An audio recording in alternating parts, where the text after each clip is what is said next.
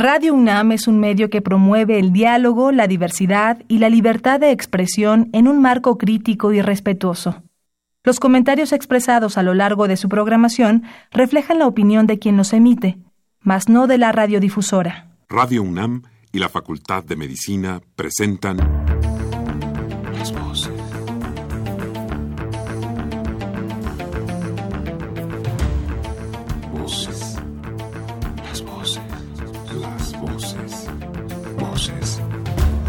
Las Voces de la Salud. Reflexión y análisis de las ciencias médicas. Acompáñenos. Muy buenas tardes, estimados radioescuchas. ¿Cómo se encuentran esta tarde? ¿Bien? Pues son bienvenidos a su programa Las Voces de la Salud.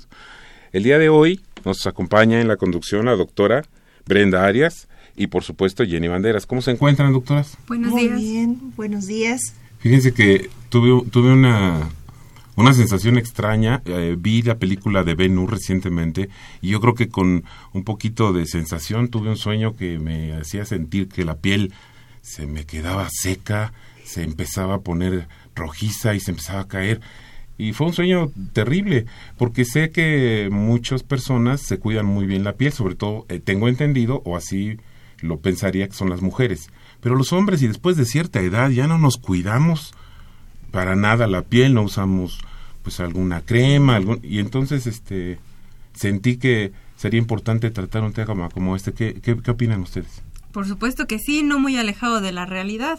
Muchos pensamos que, por ejemplo, el día de ayer, que estuvo nublado, no hay que protegerse del sol, no hay que ponerse crema, pero la realidad es otra y creo que nos vamos a dar muy bien cuenta cómo repercute a través de los años el no tener este tipo de cuidado.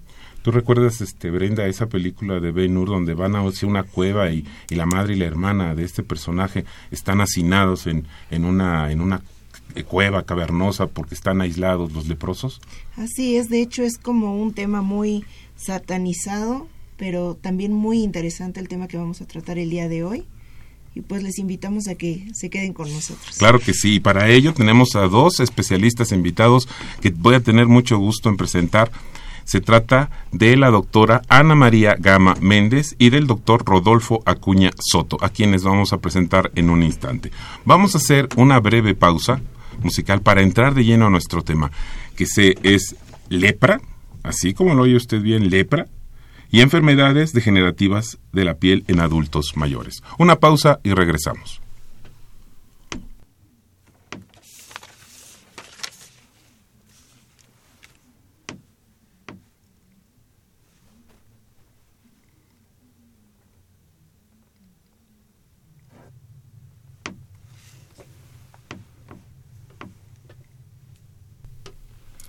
Bien, ya estamos de regreso con ustedes. Nuestros teléfonos en la cabina son el 55 36 89 89. Voy a repetir, 55 36 89 89 y un LADA sin costo 01800 505 26 88. Los invitamos a quedarse, a sintonizarnos también a través de las redes sociales, Facebook de la Facultad de Medicina. Estamos transmitiendo en vivo. Tengo el gusto de presentar a la doctora Ana María Gama Méndez. Ella es médico cirujano, egresada del Tecnológico de Monterrey. Tiene una especialidad en dermatología por el Hospital Gea González y en dermato-oncología y cirugía dermatológica por el Hospital General de México. Actualmente se encuentra adscrita en la Clínica de Oncodermatología de la UNAM. Doctora, buenos días y bienvenida. Buenos días, gracias. Bueno, asimismo tenemos el honor de contar con la presencia del doctor Rodolfo Acuña Soto, quien es médico cirujano de la UNAM y realizó su residencia en patología en el Instituto Nacional de Nutrición, en el Instituto de Cardiología y de Pediatría. Asimismo, tiene una maestría y un doctorado de la Universidad de Harvard y un postdoctorado en enfermedades infecciosas en el Hospital de Israel de Boston. Actualmente es profesor del Departamento de Microbiología y Parasitología de la Facultad de Medicina. Y pues él nos regala sus datos, donde usted lo puede localizar. El correo es acunasoto.rodolfo@gmail.com. Buenos días, doctor. Buenos días. ¿Cómo se encuentra usted? Muy bien, gracias. Pues muchas gracias por acompañarnos en este par de temas tan interesantes. Volvemos a reiterar a nuestros radioescuchas, si tienen preguntas sobre el tema de hoy, comentarios, sugerencias, hágalo por favor, haga este programa con nosotros al 55 36 89 89 y el ADA sin costo 01800 505 26 88. Doctora Acuña, vamos a empezar por el principio. Uh-huh. si le parece, ¿qué es la lepra? ¿Qué es la lepra o enfermedad de Hansen? Hay dos cosas. Yo creo que la enfermedad es una enfermedad infecciosa, pero muy particular. Tiene una historia negra que la acompaña, de la cual yo creo que lo bueno que tenemos que pensar es de deshacernos de esa historia. Existió, fue terrible, fue realmente un estigma, pero no tiene nada que ver la lepra de hoy con la lepra anterior. Eso es lo importante señalar. Y segundo, es una enfermedad de muy baja contagiosidad y de poquísima transmisibilidad. Es una enfermedad crónica que dura mucho, tarda mucho tiempo en que la gente la adquiera, y una enfermedad que también se puede llevar por muchos años, que es fácilmente tratable.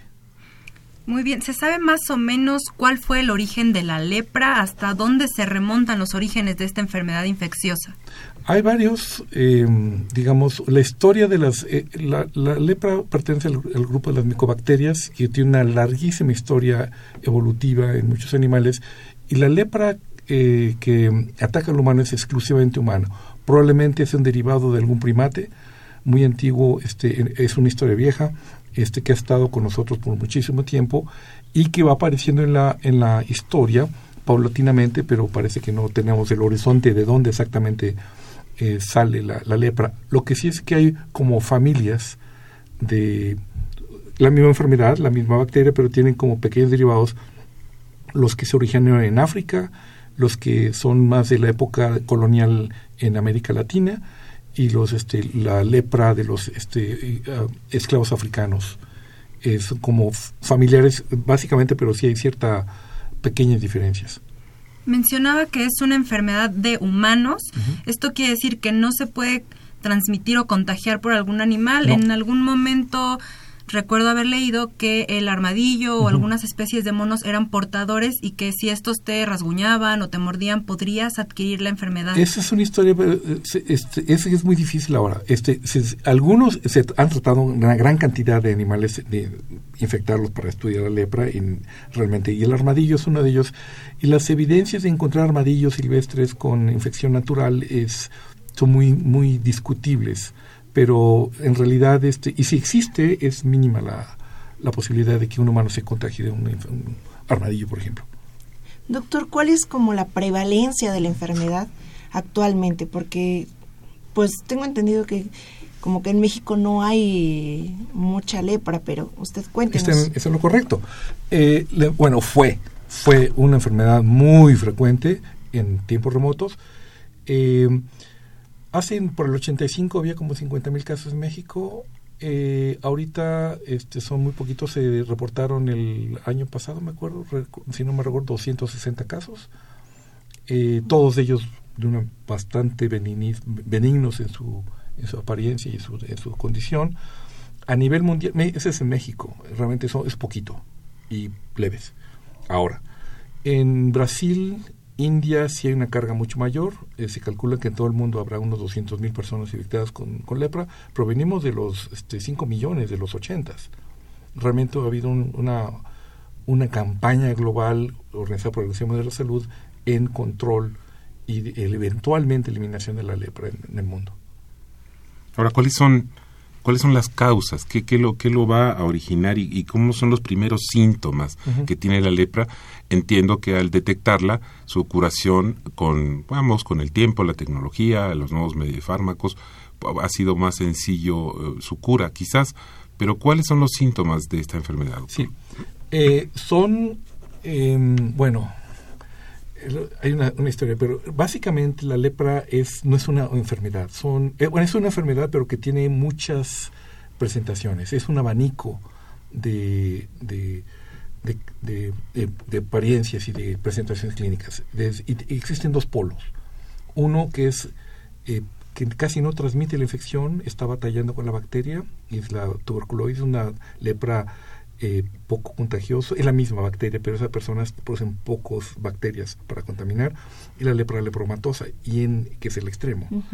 Y en el interno,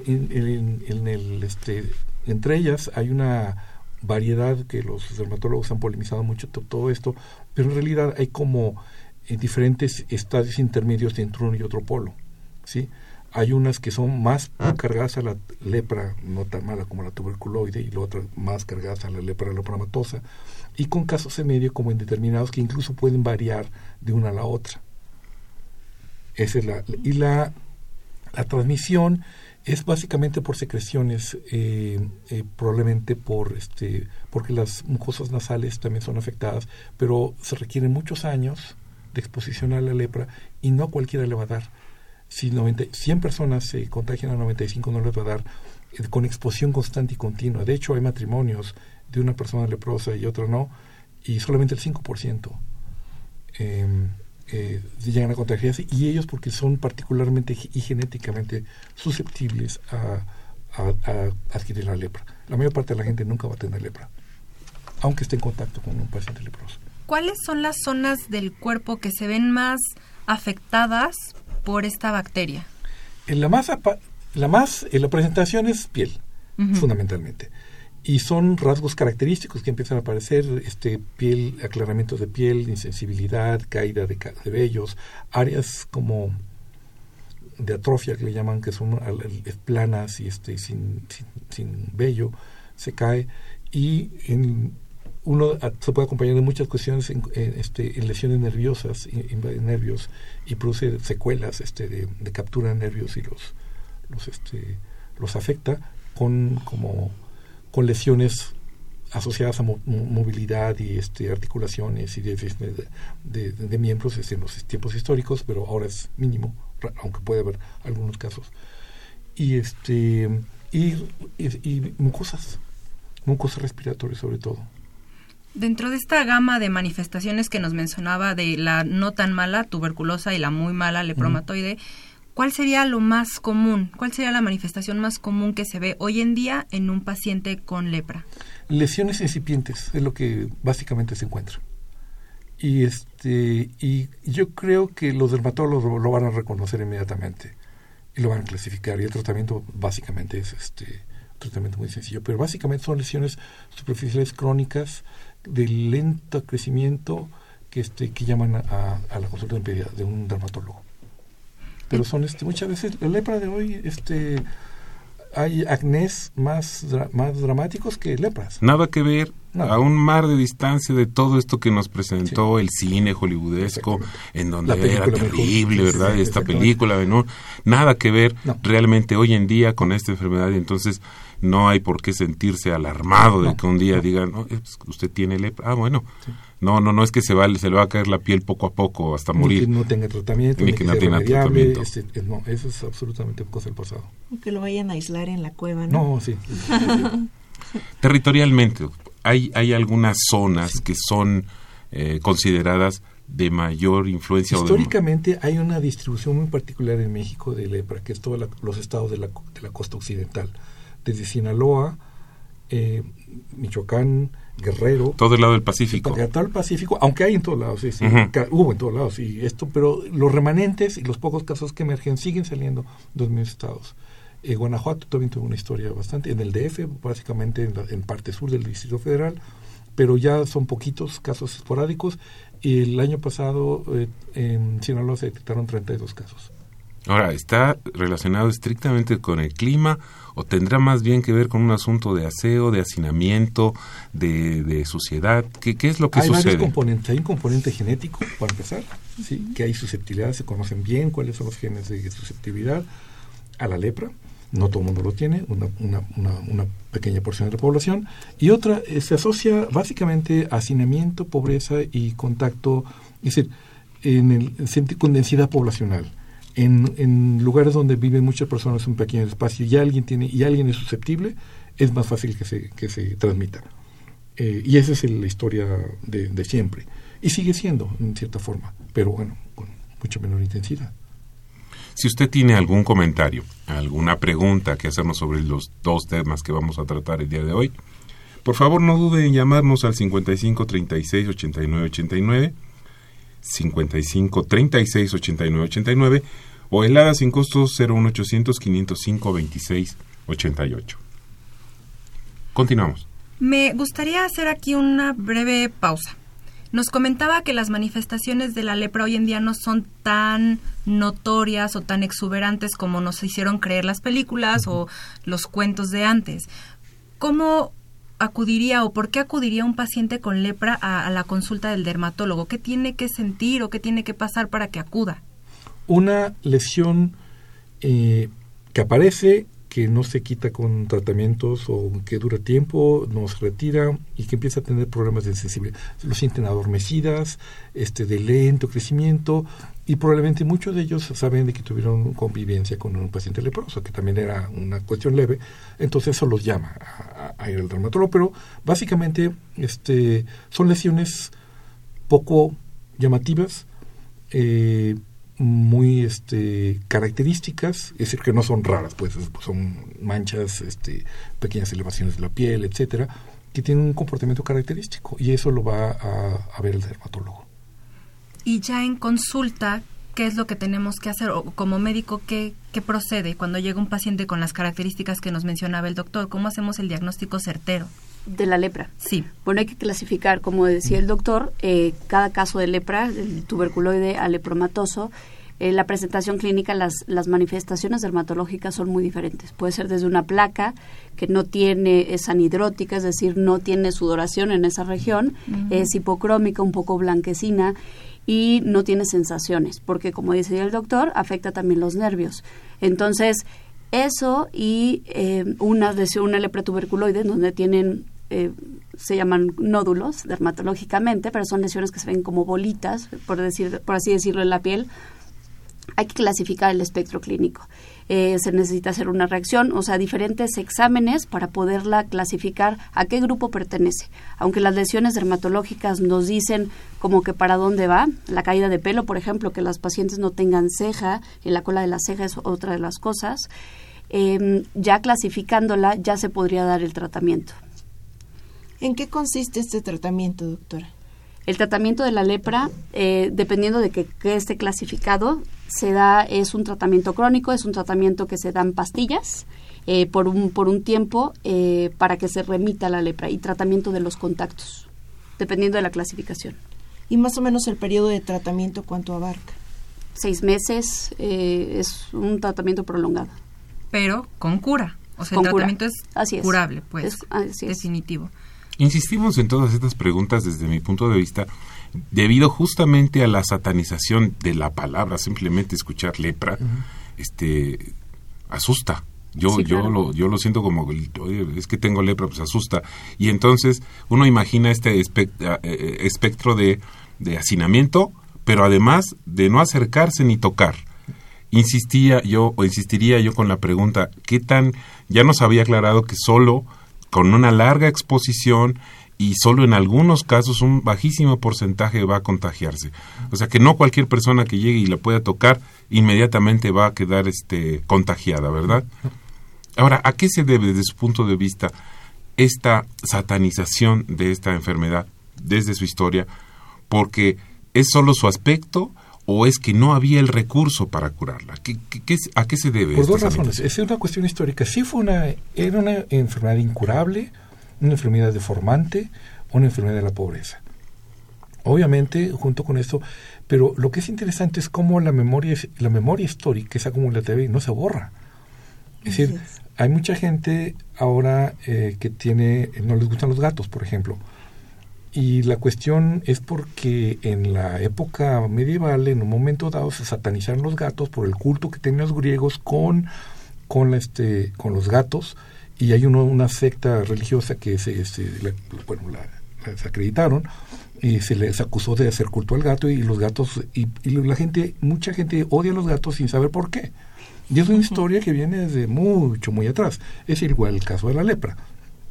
Está asociada al pecado. la lepra? Probablemente como un castigo divino, porque siempre se manejó en contextos religiosos.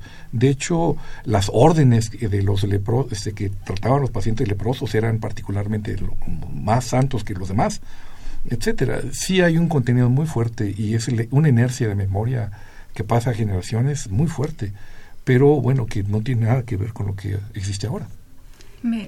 Perdón, creo que aquí las manifestaciones dermatológicas son muy evidentes. Entonces, la gente tiende a pensar que como tienen nuestras placas escamosas, etcétera, esto es contagioso. Muchas veces llegan los pacientes, doctora, no se contagia.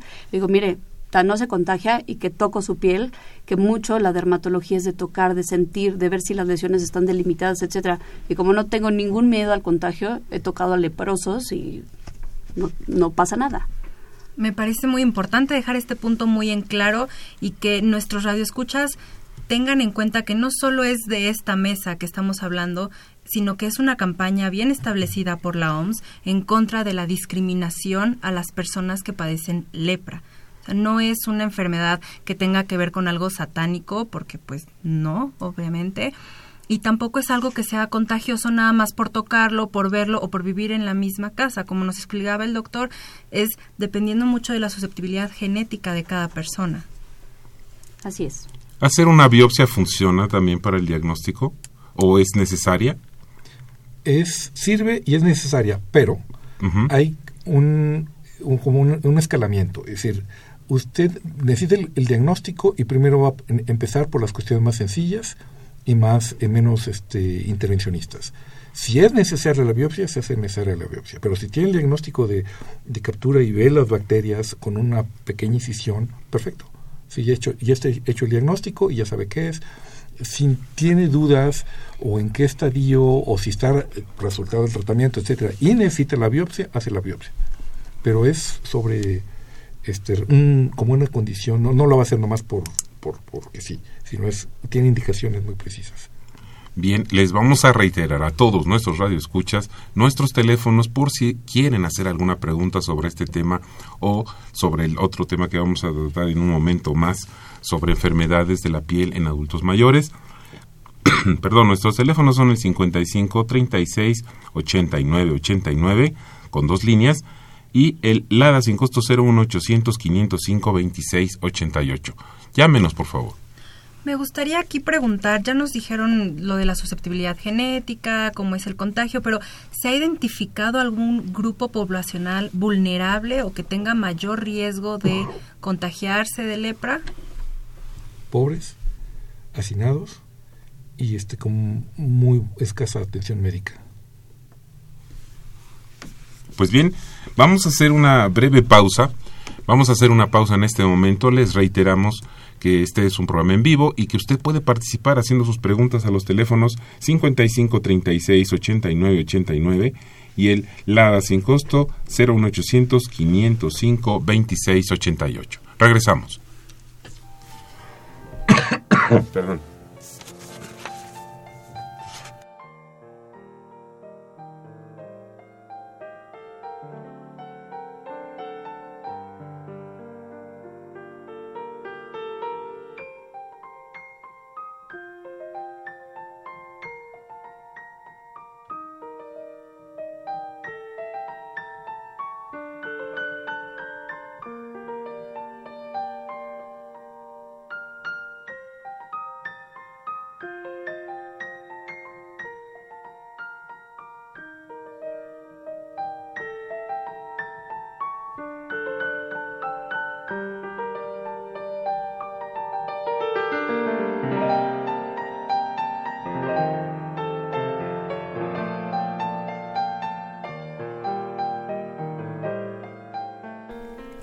Regresamos con ustedes y continuamos con nuestras preguntas. Parecería una obviedad, ¿hay algún especialista específico para tratar o para diagnosticar este tema? Ahora sí, es el dermatólogo. Hubo un momento en la historia en que había leprólogos y eran gente que se dedicaba a la lepra nada más y tenían pruebas y técnicas y eran súper expertos, se identificaban rapidísimo y clasificaban muy bien. pero pues como cada vez hay menos pacientes, ahora básicamente directamente con el dermatólogo. Claro, y recuerdo que en San Lázaro había un leprosario sí. Incluso en el Hospital Juárez, el antiguo Hospital Juárez. Sí, primero estuvo en San Lázaro y luego se pasó al Hospital Juárez. Había un lugar específico justamente por la cantidad que fue en algún momento problema de salud pública en nuestra ciudad. Si un paciente o una persona ha viajado a un país en donde se sabe que hay casos de lepra activos, ¿qué tiene que hacer? ¿Tiene que acudir al dermatólogo a que lo revisen? ¿Hay alguna prueba como de escrutinio para saber si se contagió o no se contagió? No tiene que hacer nada. No tiene que hacer nada absolutamente. No. Perfecto. Y para prevenir, digamos, cuando ya estás con un paciente con lepra, digámoslo así, ¿qué medidas debe de tomar uno para no contagiarse? No creo que sea básicamente el contagio es tan bajo que básicamente yo creo que la cuestión general de limpieza cotidiana en una casa realmente elimina básicamente la transmisión de lepra. Está erradicada. Entiendo, bueno, que sí hay casos en el mundo, no, pero comparado con lo que había hace 100 años. Ha disminuido muchísimo en todo el mundo, de hecho, pero hay varias palabras aquí. Erradicación es que ya no exista más, sigue existiendo. Control es cuando todavía existen casos nuevos y se están atendiendo y ya no prolifera más, ¿sí? Y estamos llegando al punto de control, ¿sí? Sigue habiendo casos esporádicos, pero no en la intensidad de antes. Estamos llegando en la Organización Mundial de la Salud tenía para 2015, probablemente va a ser un poquito más tiempo, para control a nivel global. Y todavía México puede decir que sí estamos muy cerca del control, ¿sí? En que sería un caso por cada 100,000 habitantes. Eso es control. Y todavía en Brasil, India, Pakistán y otros lugares sí todavía tienen más trabajo que hacer, pero México sí va en la dirección correcta. Doctora Gama, doctora Acuña, antes de pasar a nuestro siguiente tema, ¿habrá algo que usted quisiera puntualizar respecto a la lepra que no le hayamos preguntado o algo, alguna especie de reflexión final o de resumen para ser más concretos y poder pasar a nuestro siguiente tema? ¿Alguna cosa que no le haya preguntado? Sí, básicamente es el entendimiento global de la enfermedad. Es decir, como una enfermedad que existe, no es la historia que fue y que si tienen alguna duda vayan con su dermatólogo. Punto. Hay que ir con el especialista ante cualquier manifestación, alguien que sepa y que nos oriente bien. Claro. Muy bien. Les recordamos nuestros teléfonos en cabina 55 36 89 89 y LADA sin costo 01 800 505 26 88. Llámenos, háganos saber sus dudas, qué les gustaría saber más sobre el tema. Asimismo, les anunciamos que la Universidad Nacional Autónoma de México y la Facultad de Medicina los invita a la presentación del libro La Comunicación Dialógica como competencia médica esencial, que se llevará a cabo el día jueves 1 de febrero del 2018 a las 12 horas en la sede del Auditorio Alberto Guevara Rojas. Ya nos están llegando algunas de sus preguntas, lo cual agradecemos. Enseguida trataremos de darle salida a cada una de ellas. Nuestras vías telefónicas, el 55 36 89 89, el 01 800 505 26 88. Y bien, vamos a tratar ahora el tema de las enfermedades degenerativas en la piel de los adultos mayores. Doctora Gama, ¿qué afecta la piel de los adultos mayores? Mira, la piel de los adultos mayores es muy particular porque tiende a adelgazarse conforme vamos creciendo. El estrato córneo, que es la capa que está hasta arriba de la epidermis, que son las diferentes capas de la piel, empieza a hacerse más delgado.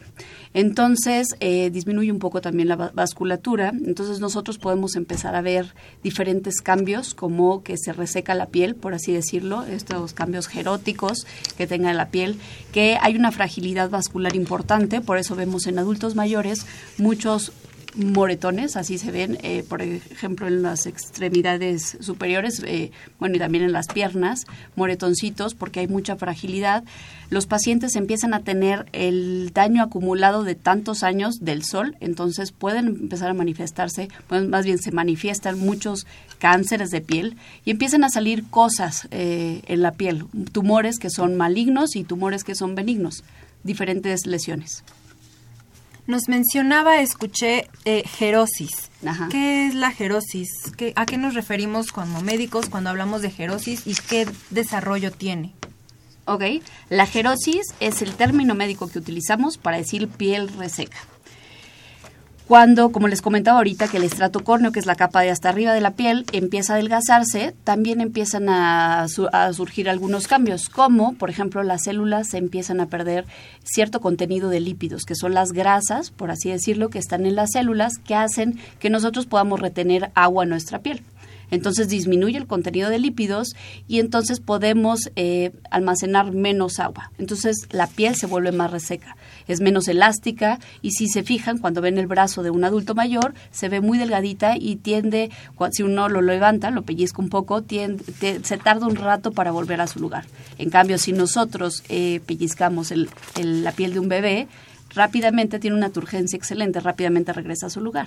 Entonces, en los adultos mayores tienden a tener mucha gerosis, es decir, a tener la piel muy reseca, y más en estos climas de frío en donde disminuye la humedad del ambiente.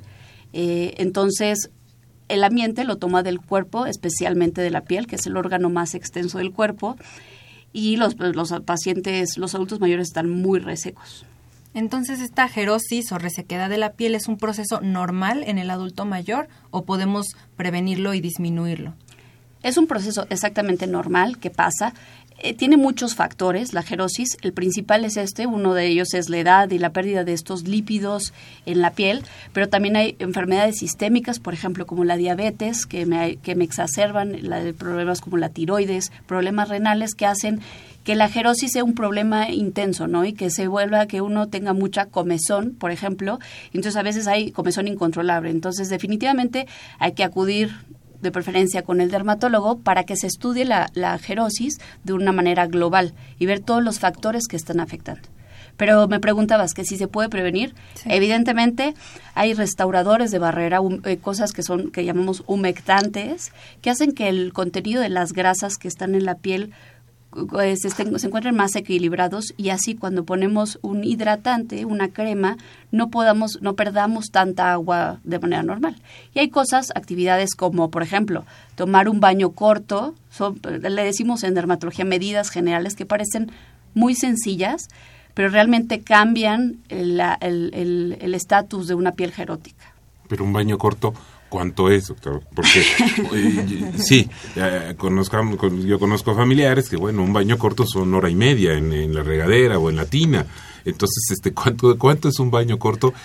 Por favor, si nos quiere especificar. Claro, menos de 5 minutos, lo necesario, porque un adulto mayor sabemos que todos sus movimientos son más lentos, lo necesario que sea con agua de preferencia de tibia a fría, evidentemente pues no helada porque luego se nos enferma, pero cuando está más tibia, porque si la ponemos más caliente hay una vasodilatación y entre mayor tiempo permanezcamos en el agua hay mayor pérdida de estos líquidos. Entonces la piel se inflama más y empieza a dar comezón, uno se rasca, a cualquiera nos pasa, se rasca y entonces se inflama y es como un ciclo vicioso en donde hay una inflamación crónica y empiezan a generar diferentes dermatosis.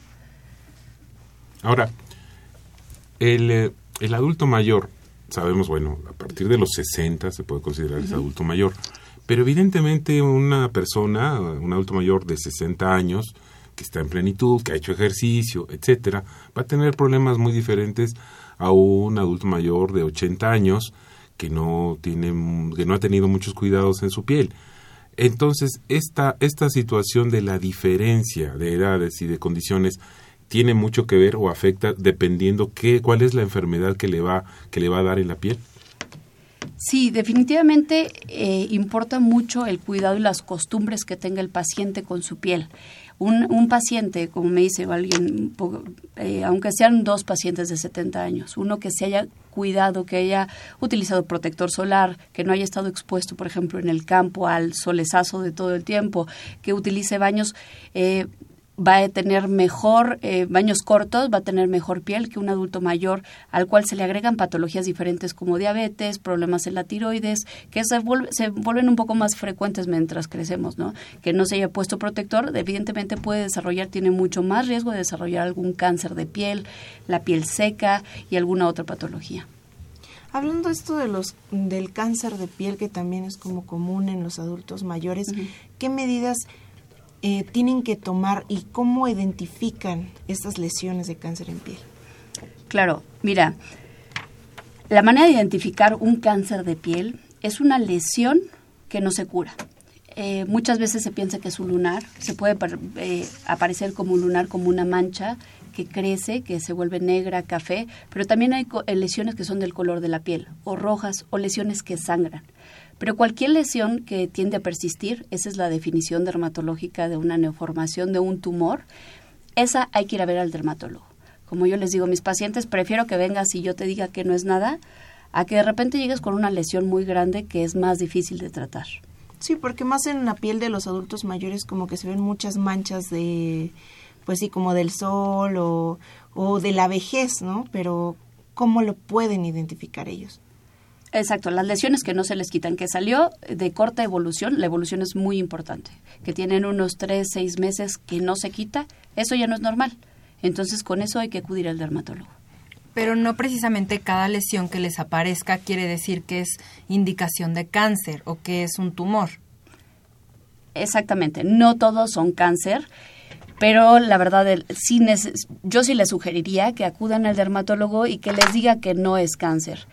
Lesión que tiende a persistir, hay que descartar que sea cáncer. Por lo general no son, pero si son en zonas fotoexpuestas, es decir, expuestas a la luz solar, tienen una probabilidad de ser cáncer.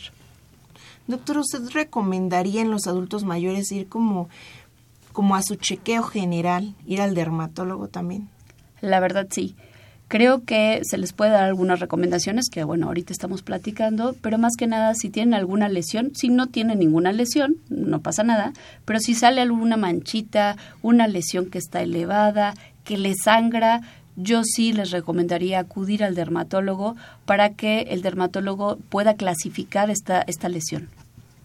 Estamos recibiendo muchas llamadas, afortunadamente, les agradecemos. Ahora, en unos minutos, vamos a darle salida a todas ellas.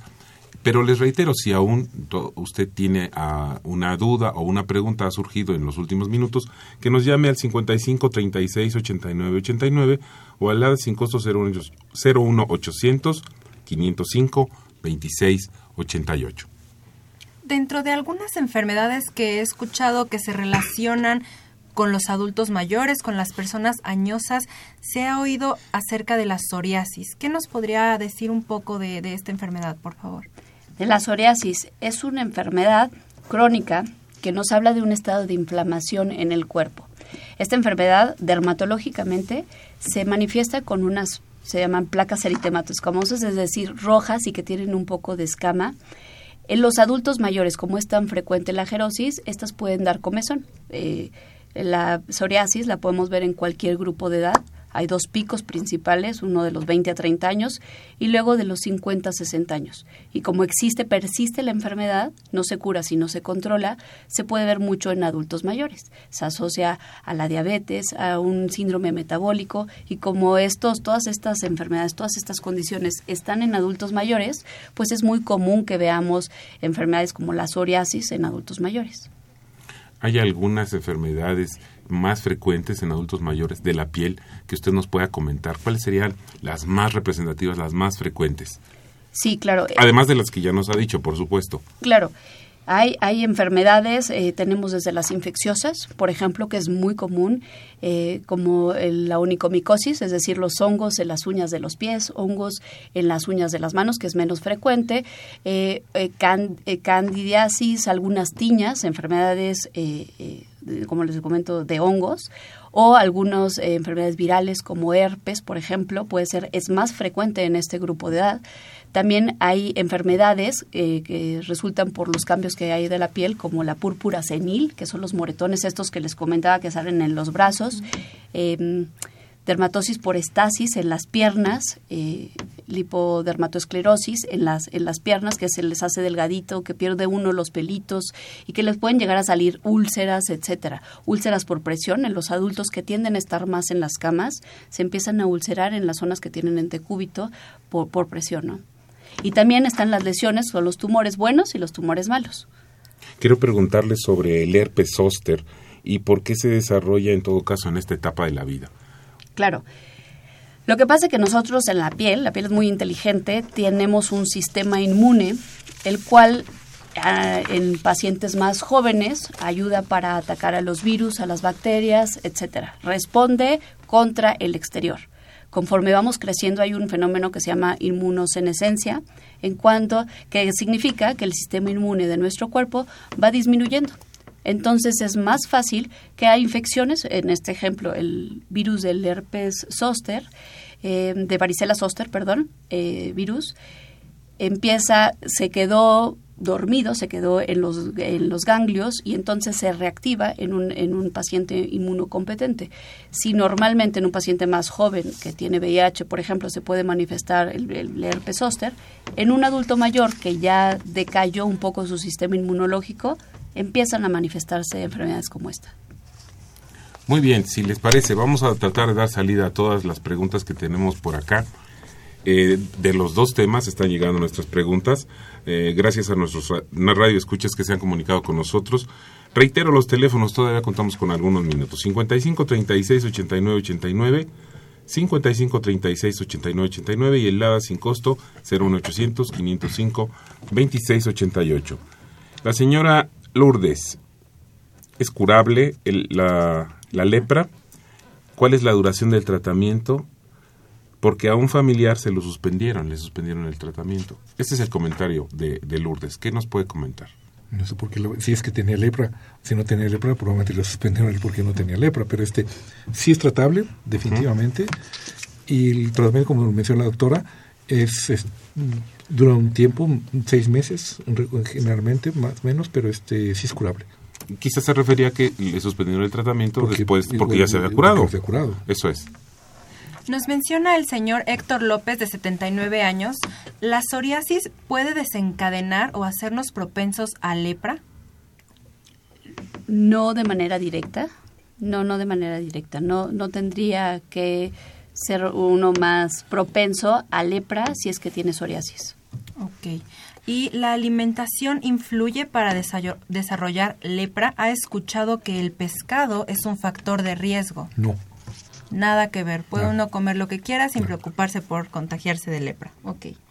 Bueno, Carmen Valencia nos pregunta si los lunares en una persona con neurofibromatosis puede generar cáncer. Efectivamente. No es mayor la incidencia en un paciente con neurofibromatosis de cáncer, pero los lunares en cualquier persona pueden desarrollar cáncer. El cáncer, por lo general, que sale de los lunares es poco frecuente, pero cualquier lunar que salga nuevo, ese sí hay que irse a revisar. Si tiene neurofibromatosis, también. Nos pregunta la señora Maura Guadalupe Rojas. Dice que tiene verrugas planas y que le dicen que es por la edad. Quiere saber si esto es cierto o qué es lo que le recomiendan hacer. Claro.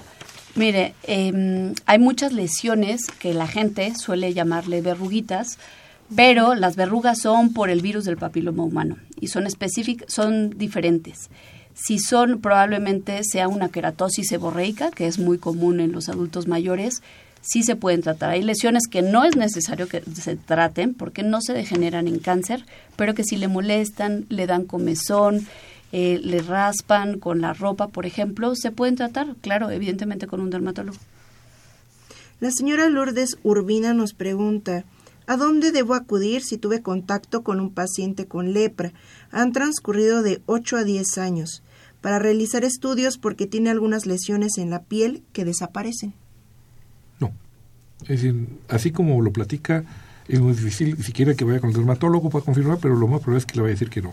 Pero Es decir, desapareció, fue hace mucho tiempo, la probabilidad es muy poquititita, pero si aún así sigue teniendo deuda, que vaya a un dermatólogo para checar realmente, pero realmente la probabilidad es muy, muy poquita. Me gustaría puntualizar, las lesiones de lepra no desaparecen, por eso, sí. Están todo el tiempo en la piel, entonces si es una lesión que desaparece, lo más seguro es que no sea lepra, pero hay que acudir con el especialista para que nos dé un diagnóstico preciso. Nos preguntan, ¿la lepra es virus, bacteria, hongo? Bacteria intracelular. Y bueno, nada más para rectificar, sabemos que hay lepra en México, pero que afortunadamente no se encuentra como un problema de salud pública. Se considera todavía un problema de salud pública, de una dimensión acotada, pero bueno, sigue siendo y sigue teniendo un campo en la salud pública y bueno, sí.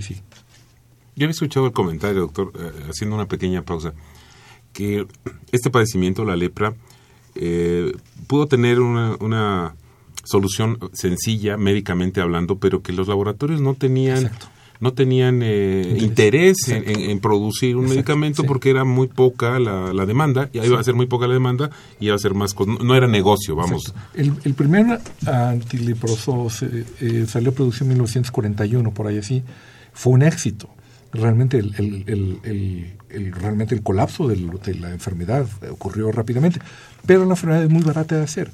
Y como eran muy poquitos, en proporción con los medicamentos, y gente pobre, que realmente lo único que los hacían era comprar los gobiernos para administrarse a los pacientes con lepra. Y llegó un momento en que los laboratorios los dejaron de hacer. Y la Organización Mundial de la Salud abrió un programa junto con los medicamentos que le llamaban los medicamentos huérfanos, que nadie los quería. Y subsidió el dinero para que se produjera y se distribuyera en todo el mundo. Y todavía sigue manteniendo programas de ese tipo de medicamentos, que son eficientes, son buenos, pero son tan poquitos. Y la gente que generalmente que los necesita es muy, muy pobre, entonces ellos económicamente no les reditúa.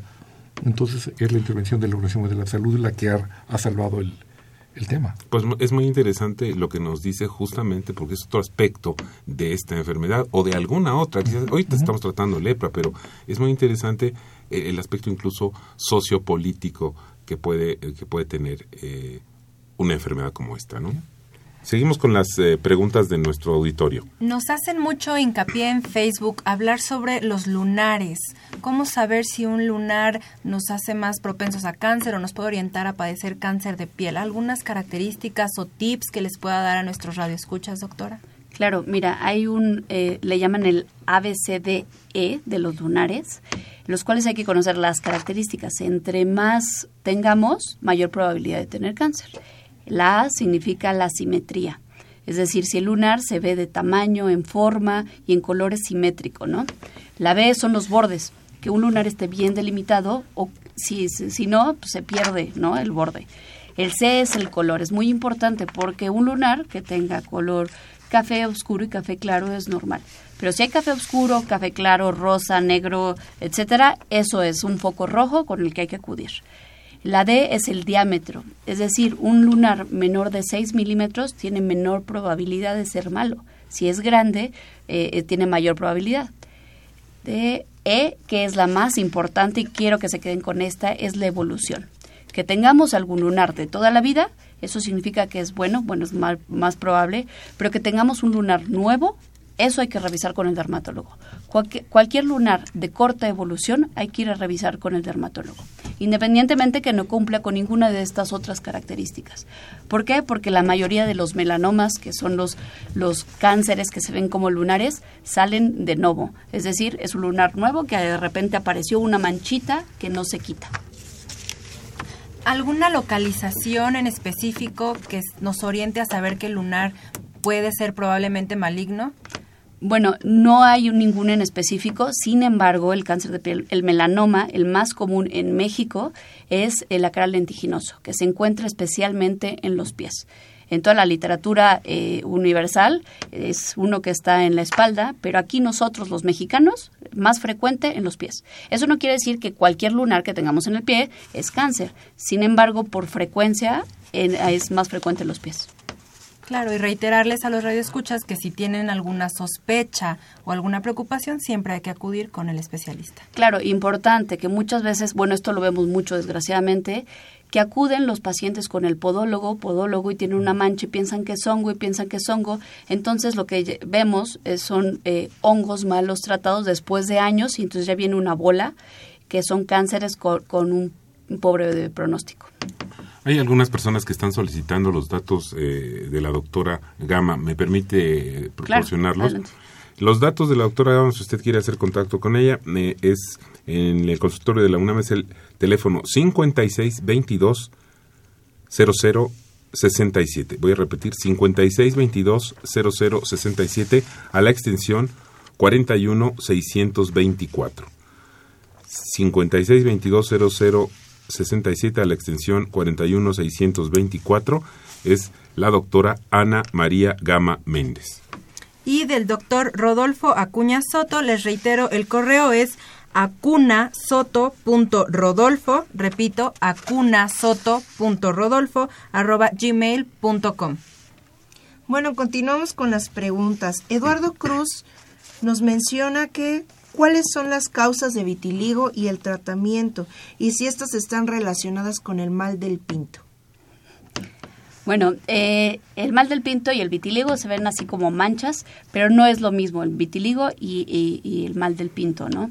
El vitiligo, las causas, es una enfermedad autoinmune. ¿Qué quiere decir eso? Que nuestro propio cuerpo empieza a atacar a las células que hacen que nosotros tengamos diferentes colores. Los morenitos tienen más melanina y que los blancos, ¿no? Pero los melanocitos básicamente son las células que nos dan el color que tenemos.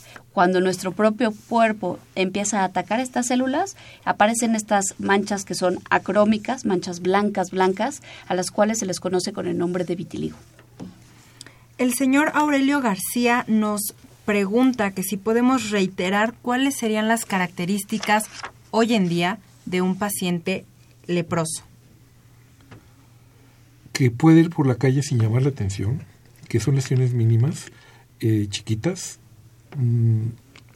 tal vez con pérdida de las cejas, tal vez con un poquito inflamación en la oreja, un poquito una manchita en la cara o en cualquier parte del cuerpo. Esa es la lepra de hoy. Tal vez unos nodulitos, un grupo de nodulitos que no se quitan, que son crónicos y que la dan lata y que contiene a lo mejor alguna historia familiar. Esos son el tipo de lepra que vemos ahora.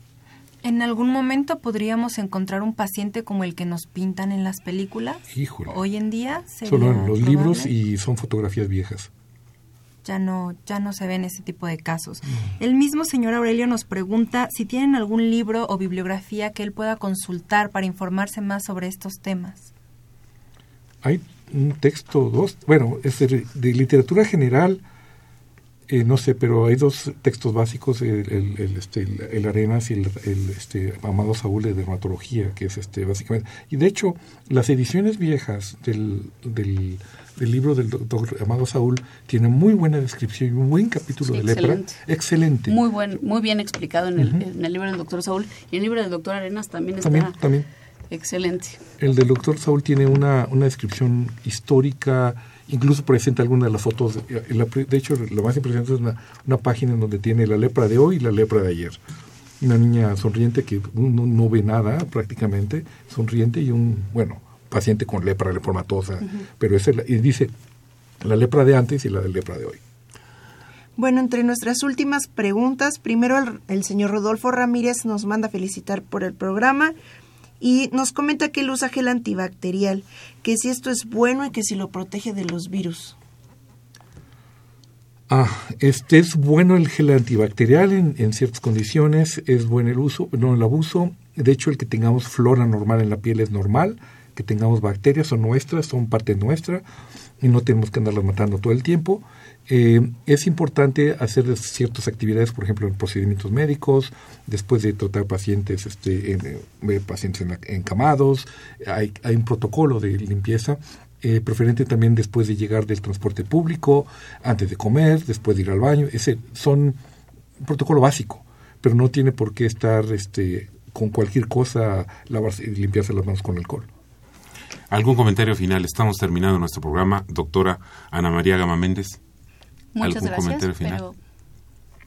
Pues mi felicitación por la estupenda exposición que hizo hoy. Doctor Rodolfo Acuña Soto, ¿alguna reflexión? Que se olviden las malas historias de la lepra. Me parece muy bien. Pues muy bien, les agradecemos mucho su participación esta tarde con nosotros en Las Voces de la Salud.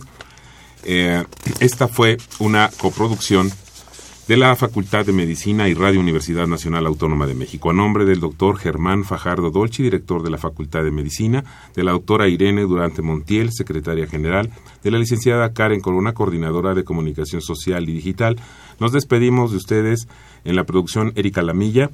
En la conducción, la doctora Jenny Banderas, la doctora Brenda Arias, el profesor Alejandro Godoy. A los controles agradecemos a Gerardo Zurrosa, a Iván Fernández y a Felipe Aime Gómez. Gracias a todos por su participación. Que tengan una excelente tarde. Muy buenas tardes a todos. Hasta la próxima. Hasta la próxima. De Medicina presentaron Las Voces.